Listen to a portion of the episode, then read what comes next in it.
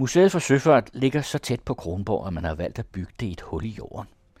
Museumsinspektør Benjamin Asmussen fra Museet for Søfart fortæller om museet til Henrik Moral fra den anden radio, og kommer blandt andet ind på, hvordan man laver en formidling, så det ikke kun bliver for de særligt interesserede. Men hvad er det for et museum? På Museet for Søfart, så er vi jo et museum for, som der står i vores vedtægter, for dansk søfartshistorie de sidste 600 år. Men det er jo et ret bredt begreb, fordi selvom det dækker fra middelalderen til i dag, og vi synes, vi har nogenlunde klar idé om, hvad er Danmark for noget, som vi går længere og længere tilbage i tid, så ændrer begrebet Danmark, så ændrer sig i hvert fald, hvordan det rige så ud, som kongen i København herskede over. På den måde så dækker vi både det nuværende Danmark, og vi dækker også sådan i nogen grad alt det, som ikke er en del af riget længere, Slesvig-Holsten, Norge, Island og kolonierne, ikke mindst, og meget andet. Selvfølgelig uden at skulle gøre kollegerne i Oslo og Flensborg og andre steder arbejdsløse. Så på den måde er vores arbejde bredt. Selvfølgelig er vi et dansk museum, fordi vi handler om dansk søfartshistorie, og vi ligger i Danmark. Men jeg ser os også meget som et museum for Danmark i verden.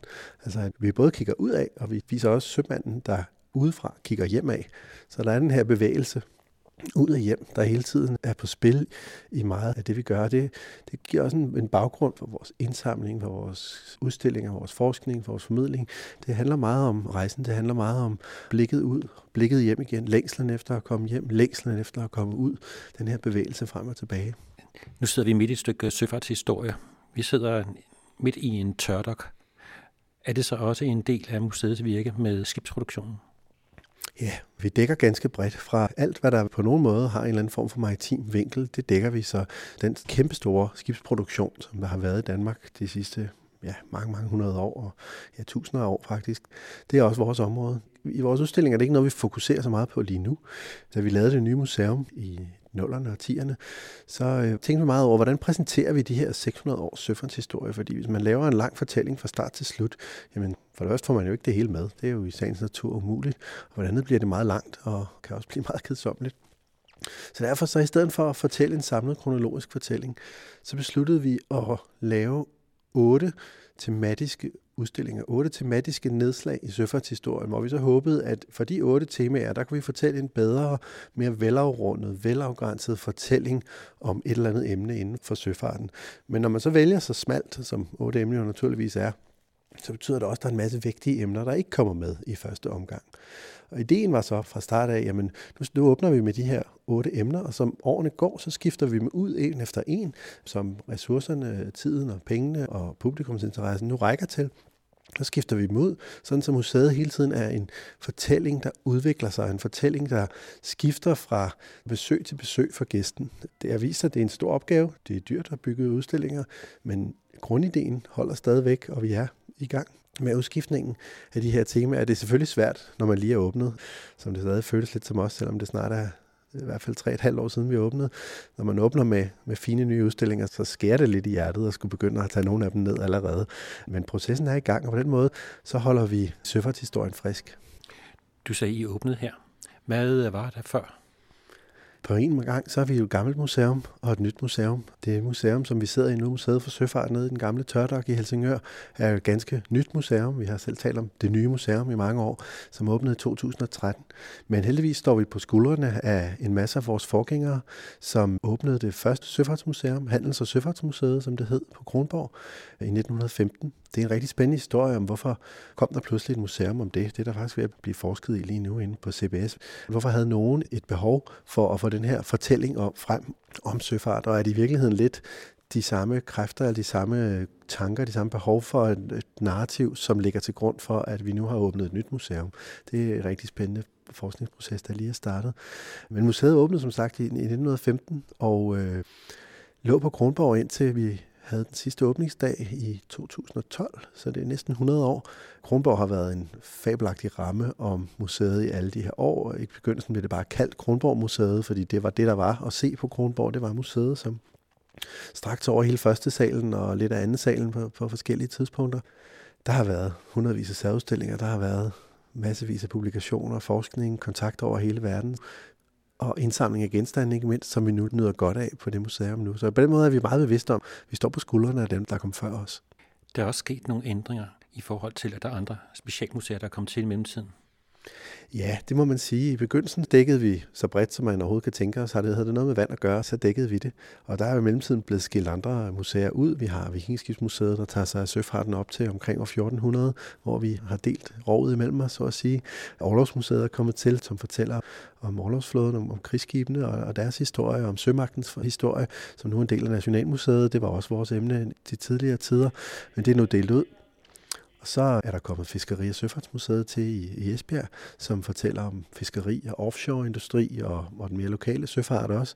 Og ikke at glemme de utallige museer, der ligger især i købstederne ved havnene, som fortæller om deres lokale steders søfart. Så på den måde så er feltet blevet meget større, og det, det er ganske vidunderligt, fordi der er så mange fortællinger, og de fortjener virkelig at blive kærligt behandlet alle sammen. Hvad med genstanden? Har man udskilt noget?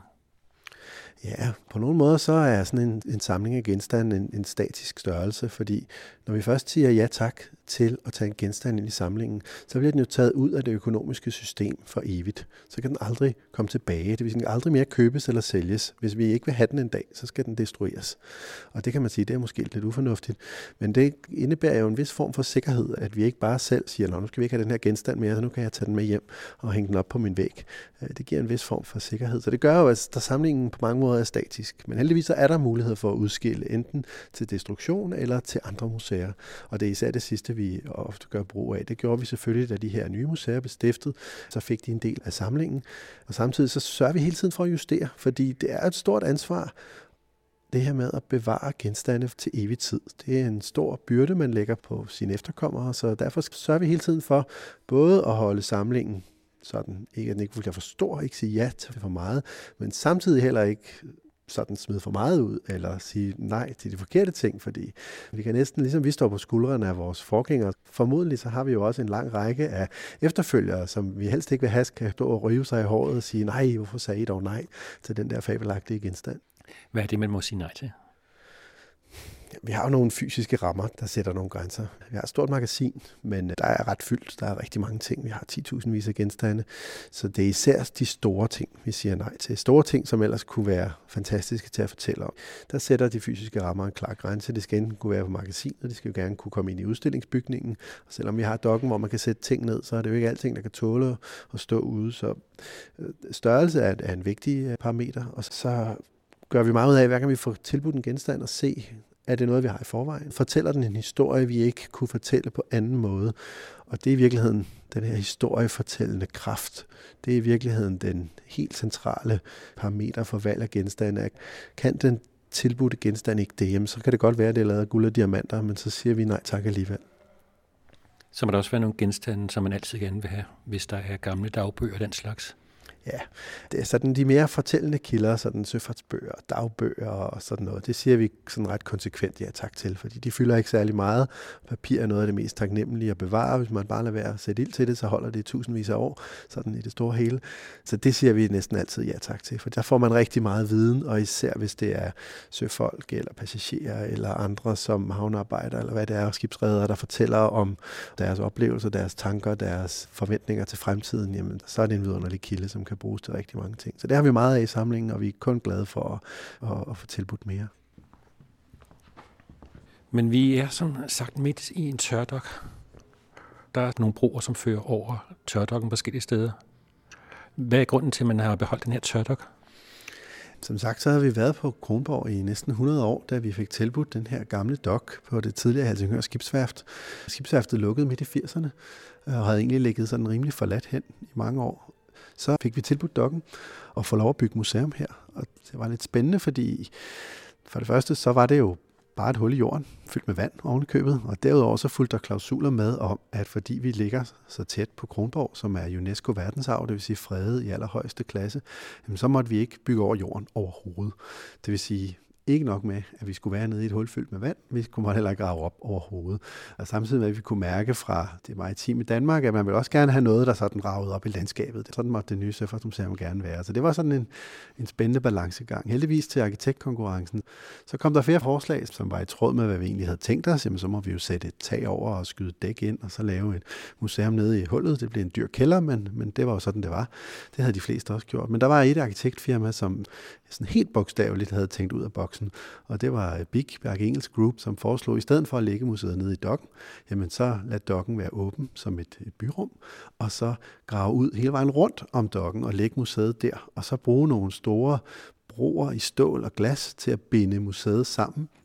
Og øh, det lykkedes sørme, trods alle odds og dyre omkostninger, så lykkedes det faktisk, og der er et eller andet forunderligt globalt maritimt over, at de her broer, som vi står på nu, som er midt i dokken, jamen de er bygget på et skibsværft. Ikke i Danmark desværre, for dem var der ikke rigtig flere store skibsværfter tilbage af, men i Shanghai, i Kina, og sejlet hertil med det største skib, der endnu har været i Helsingør Havn, og så hejst ned på plads i den gamle dok, og ganske forunderligt, så passede de lige, hvor de skulle. Vi er kommet hen i en udstilling. Hvor er det, vi står henne? Vi er i den udstilling i hjørnet af museet her under jorden, som hedder Navigation og verdensbilleder, som handler om, om de to grundlæggende spørgsmål, som enhver sømand på åbent hav, han altid har måttet stille sig selv, nemlig, hvor er jeg? Og hvordan kommer jeg til mit bestemmelsessted sikrest og hurtigst muligt? Og det er sådan nogle meget simple spørgsmål i virkeligheden, som plejer at være ret nemme at svare på, når man er på land, man kigger sig bare rundt. Men er man på det åbne hav, øh, i tog måske, jamen, så er det faktisk rigtig svære spørgsmål at svare på. Så derfor her i udstillingen, der med havet som baggrund, så flyder der en række store isbjerge rundt, og hver af de isbjerge, der gemmer sig et svar, et af de mulige svar på de spørgsmål. Man kan for eksempel måle sin retning, med kompasser. Ved at måle øh, højden til astronomiske objekter på himlen, så kan man øh, finde sin breddegrad ved hjælp af kronometre, altså tidsmålere, ved at finde tiden. Der kan man måle sin længdegrad, og øh, vi fortæller om fartmåling og dybdemåling og hjælpen fra land, fyrtårne og loser og, og meget andet, og hvordan man forsøgt at forstå verden til søs ved at tegne søkort, ved at lave globus og ved at, ved at måle verden op og forsøge at sætte verden ind i en ramme, så man kunne ikke kun finde ud af, hvor man var, men også sætte det ind i en, en større ramme. Vi kan se ned på et skib, der ligger nede på bunden af Morgensen, neden under, hvor vi står. Hvad er det? Vi kigger ned på en model af skoleskibet København, som er et af de sådan, mest forunderlige forlis i dansk søfartshistorie. Skoleskibet København var sådan et topmoderne, kæmpestort sejlskib, der sejlede i 20'erne som skoleskib for ØK, Østasiatisk Kompani. Det var sådan et rigtig elitested. Man søgte i lang tid i forvejen om at få sine drenge med på det her skoleskib, som sejlede verden rundt og udlærte folk til ØK, til det maritime Danmark, til at blive styrmænd, officerer og meget andet. Det gjorde ni rejser verden rundt uden problemer, for det var nemlig topmoderne skib bygget af stål og stålmaster og dieselmotor til at hjælpe på sejlene. Der var trådløs telegraf. Det var virkelig et godt skib. Men det mærkelige var, at på trods af alle de her avancerede ting, så på det 10. rejse, lige omkring jul i 1928, så sender skibet et signal. Det er på vej fra Buenos Aires til Melbourne i Australien. Så sender skibet et signal i det sydlige Atlanterhav lige før jul og siger, at alt er vel ombord. Vi tales ved senere til et skib, der var nogle 100 sømil væk. Og det her lille glædelige jul øh, citat, det var sådan set det sidste, man nogensinde hørte og så til det her kæmpe store skib. Fordi skibet kom aldrig til Melbourne. Og ugerne gik, og månederne gik, og i det gamle rederi ØK, jamen der vidste man jo godt, at man, sejlskibet, det tager lidt tid. Der kan være dårlig vind, der kan være alt muligt. Man kan være, have søgt anden havn, der kommer nok noget. Men så månederne gik, og der ikke kom noget skib, så var man godt klar over, at der nok var sket en ulykke. Så verdens dengang største eftersøgning blev sat i værk, selv med flyvemaskiner fra Australien. Det var helt nyt på det her tidspunkt. Så søgte man efter skibet, men til sydlige Atlanterhav, det er et ret stort sted. Så på trods af den her kæmpe eftersøgning, så fandt man intet spor af skibet, og til dato har man endnu aldrig fundet det mindste spor af det her skib. De 60 mænd, der var ombord, og her under 45 dygtige elever, jamen de er spist forsvundet. Og en detalje til det er virkelig, at det har vi fortalt om i mange år her, for det er en forunderlig historie, og forældrene til de her børn, mange af dem opgav aldrig rigtig håbet. De tænkte, at de må være et sted, de må være strandet på en øde ø. Der er måske et eller andet, det, må der, det kan der jo ikke lade sig gøre. Når os, der har fortalt det i så mange år, har jo egentlig gået og tænkt, jamen, i dag så er det anderledes. I dag har vi GPS og satellitter og kommunikation på et helt andet niveau, så sådan noget, det sker jo nok aldrig igen. Og så skete det jo så alligevel her igen med det her fly fra Malaysia Airlines, der sporløst forsvandt på faktisk samme måde, hvor man søgte og søgte og ikke rigtig fandt noget. Så øh, måske har vi ikke helt overvundet naturen endnu, kan det her gamle forlis fortælle os om. I har også nogle brev hernede. Ja, det er måske en af vores allerstærkeste genstande, vi har nede ved skibet her. Øh, for det var sådan, at forældrene til de unge mennesker, der var ombord på skibet, de store børn, der sejlede med skoleskibet, de sendte jo selvfølgelig en masse breve. Og hvis brevene ikke nåede skibet i den ene havn, jamen så blev de eftersendt til den næste havn, og så med tiden så ramte de som sandsynligvis skibet. Men eftersom skibet var forsvundet, så efter et par år, så kom de her breve tilbage til forældrene.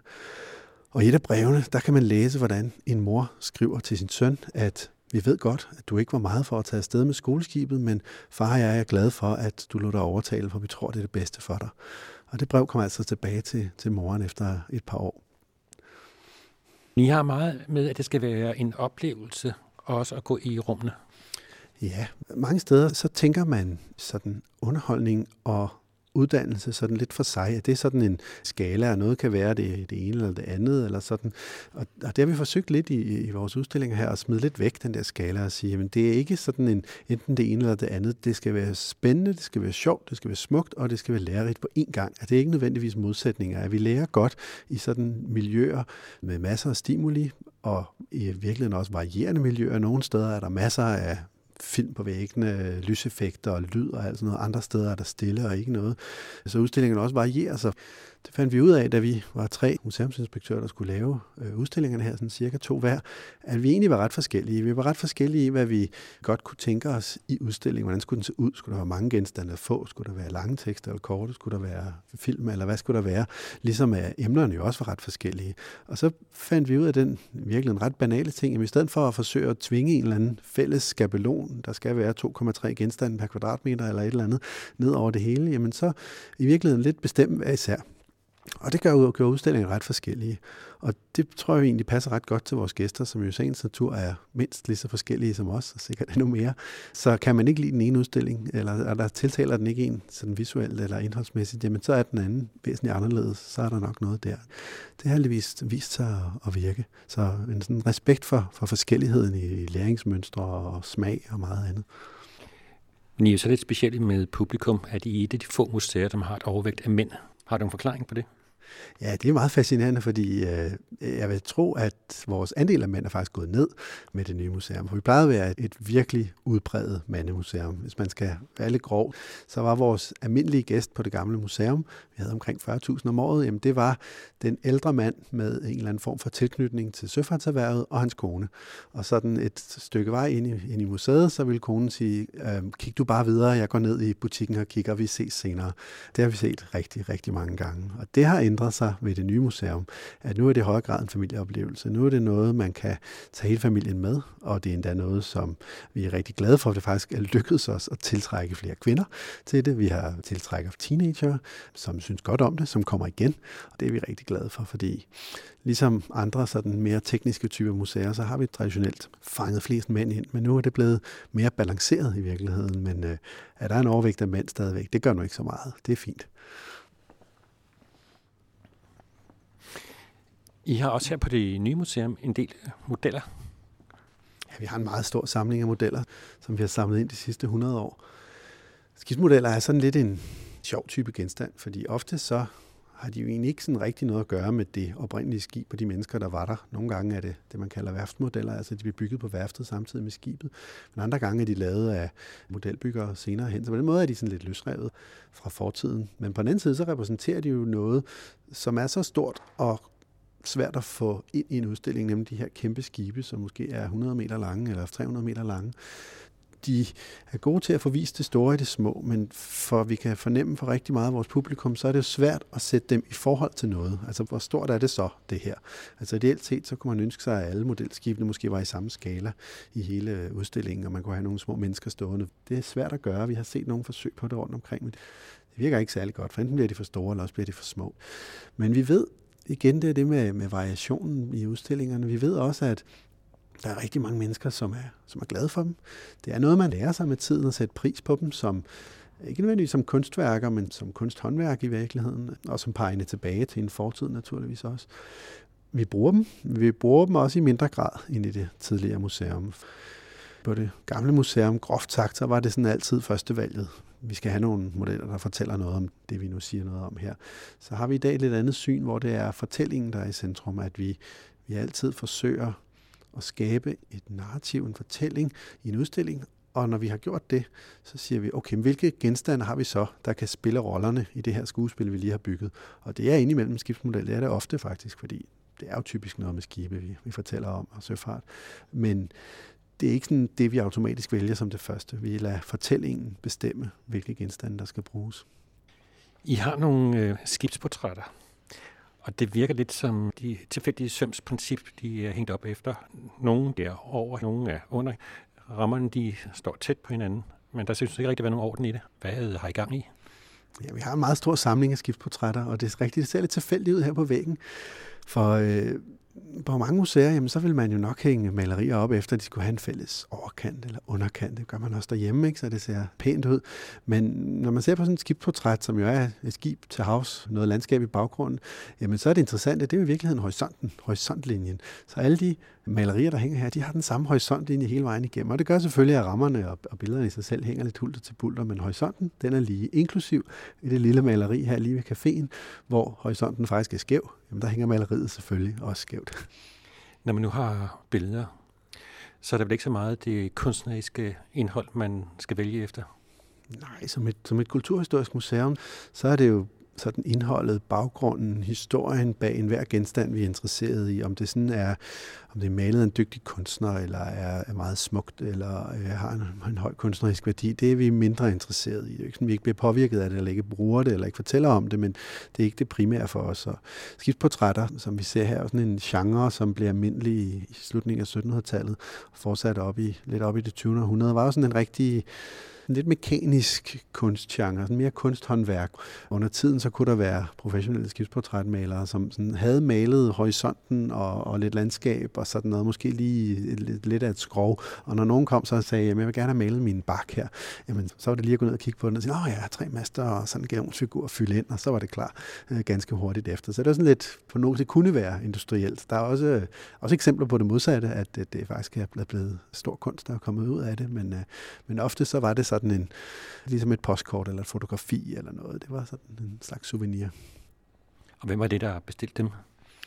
Det kunne både være kaptajnerne, det, det ser vi ofte. Det kunne også være øh, mere almindelige søfolk, skibsrederne. kunne have billeder af, af dem hængende. Sømandskonerne, altså, altså familien til søfolk, kunne også have billederne hængende. Så der er en stor gruppe, som alle sammen har brugt de her malerier til at minde. Så det er også det, der er måske er sådan lidt særligt ved skibe, at de på en måde så er de sådan et, et hjem et hus på vandet. Det er der, man bor, det er der, man arbejder. Men det er også en transportenhed. Den har et formål. Den er der jo ikke bare, fordi man synes, det er spændende at se nye horisonter. Det er der, fordi der er nogle varer, der skal fragtes fra A til B. Samtidig med, at, og det gør vi mennesker jo hele tiden, man personificerer det lidt. Skive har navne. Øh, man kalder den noget. I den engelsksprogede verden, der, der taler man meget om at, at sige hund til skibe. Der siger man hund til det er rigtig mange ting. Det gør vi ikke rigtigt i Danmark. Men det, det er sådan både et hjem og en transportenhed og et stykke logistik, og samtidig sådan en form for væsen, når vi har galionsfiguren i tidligere tider også, som skulle overføre nogle egenskaber til skibene. Så det er sådan en, en sjov mellemting. Du har beskæftiget dig en del med Kina-handlen, og der var nogle skibe, der tog afsted og det er vel et af de skibe, som øh, du har beskæftiget dig med, vi ser en model af her. Ja, vi står foran uh, modellen af Asiatisk Kompanis uh, øh, fregat Disco, som uh, er bygget i 1870'erne. Der var flere gange i Kina og i, og i Indien også. Det var et af de store kinafarer her, det var sådan den tids største handelsskibe. De største laster, de største mandskaber, den største indtjening. Det er sådan en rigtig rekordskibe. Ikke? Store profitrater. Så for at vise, hvor, hvordan sådan et skib så ud, hvor stort det var, så har vi heldigvis en, en model af den i, i skala 1-48. Det er sådan et rimelig stort skib. Den er sådan en meter lang i hvert fald. Og den giver et flot indtryk af, hvordan det ser ud. Men Kinafarten, den sluttede jo ikke sådan. Den skiftede bare karakter. Det er stadig kæmpe skibe, der sejler øh, på tværs af oceanerne mellem Europa og Asien og Amerika. Øh, så derfor så kunne det jo være spændende at have en moderne repræsentant for en, en nutidig Kinafar ved siden af i samme skala, i form af et kæmpestort containerskib. Og på det tidspunkt så havde Mærsk lige lanceret sin Triple E-serie, verdens største containerskibe, så vi talte med, med folk i, i Mærsk Line om, om det måske kunne være noget for dem at hjælpe med en uh, model af, af deres nye kæmpeskib. Og de var heldigvis med på ideen, så derfor har vi den her 8,5 meter lange model af Mærsk containerskibet, Mærsk McKinney Møller, stående lige ved siden af, så man umiddelbart kan sammenligne den kæmpe store Kina-far fra 1700-tallet, som er halvanden meter lang, og så den meget, meget større moderne Kinafar, som er 8,5 meter lang. Der kommer vi lidt udenom nogle af de problemer, som der kan være ved skalamodeller. Det er lidt svært at se, hvor store er de egentlig. Her får man en fornemmelse af det. Ja, samtidig på ikke kun af modellerne, men også af, hvordan handlen har udviklet sig igennem årene. Vi har stående her et stykke skibsfrag, men det er ikke sådan en tragisk historie. Nej, det kan man ikke sige. Det er på nogen måde det er mere en, en succeshistorie, for øh, det lille stykke skibsfrag her, som gemmer sig nedenunder vores store trappe på museet. Det er et af de allerførste danske skibe, som sejlede til Asien, til Indien, og var med til at grundlægge Trankebar-kolonien i Indien i 1618.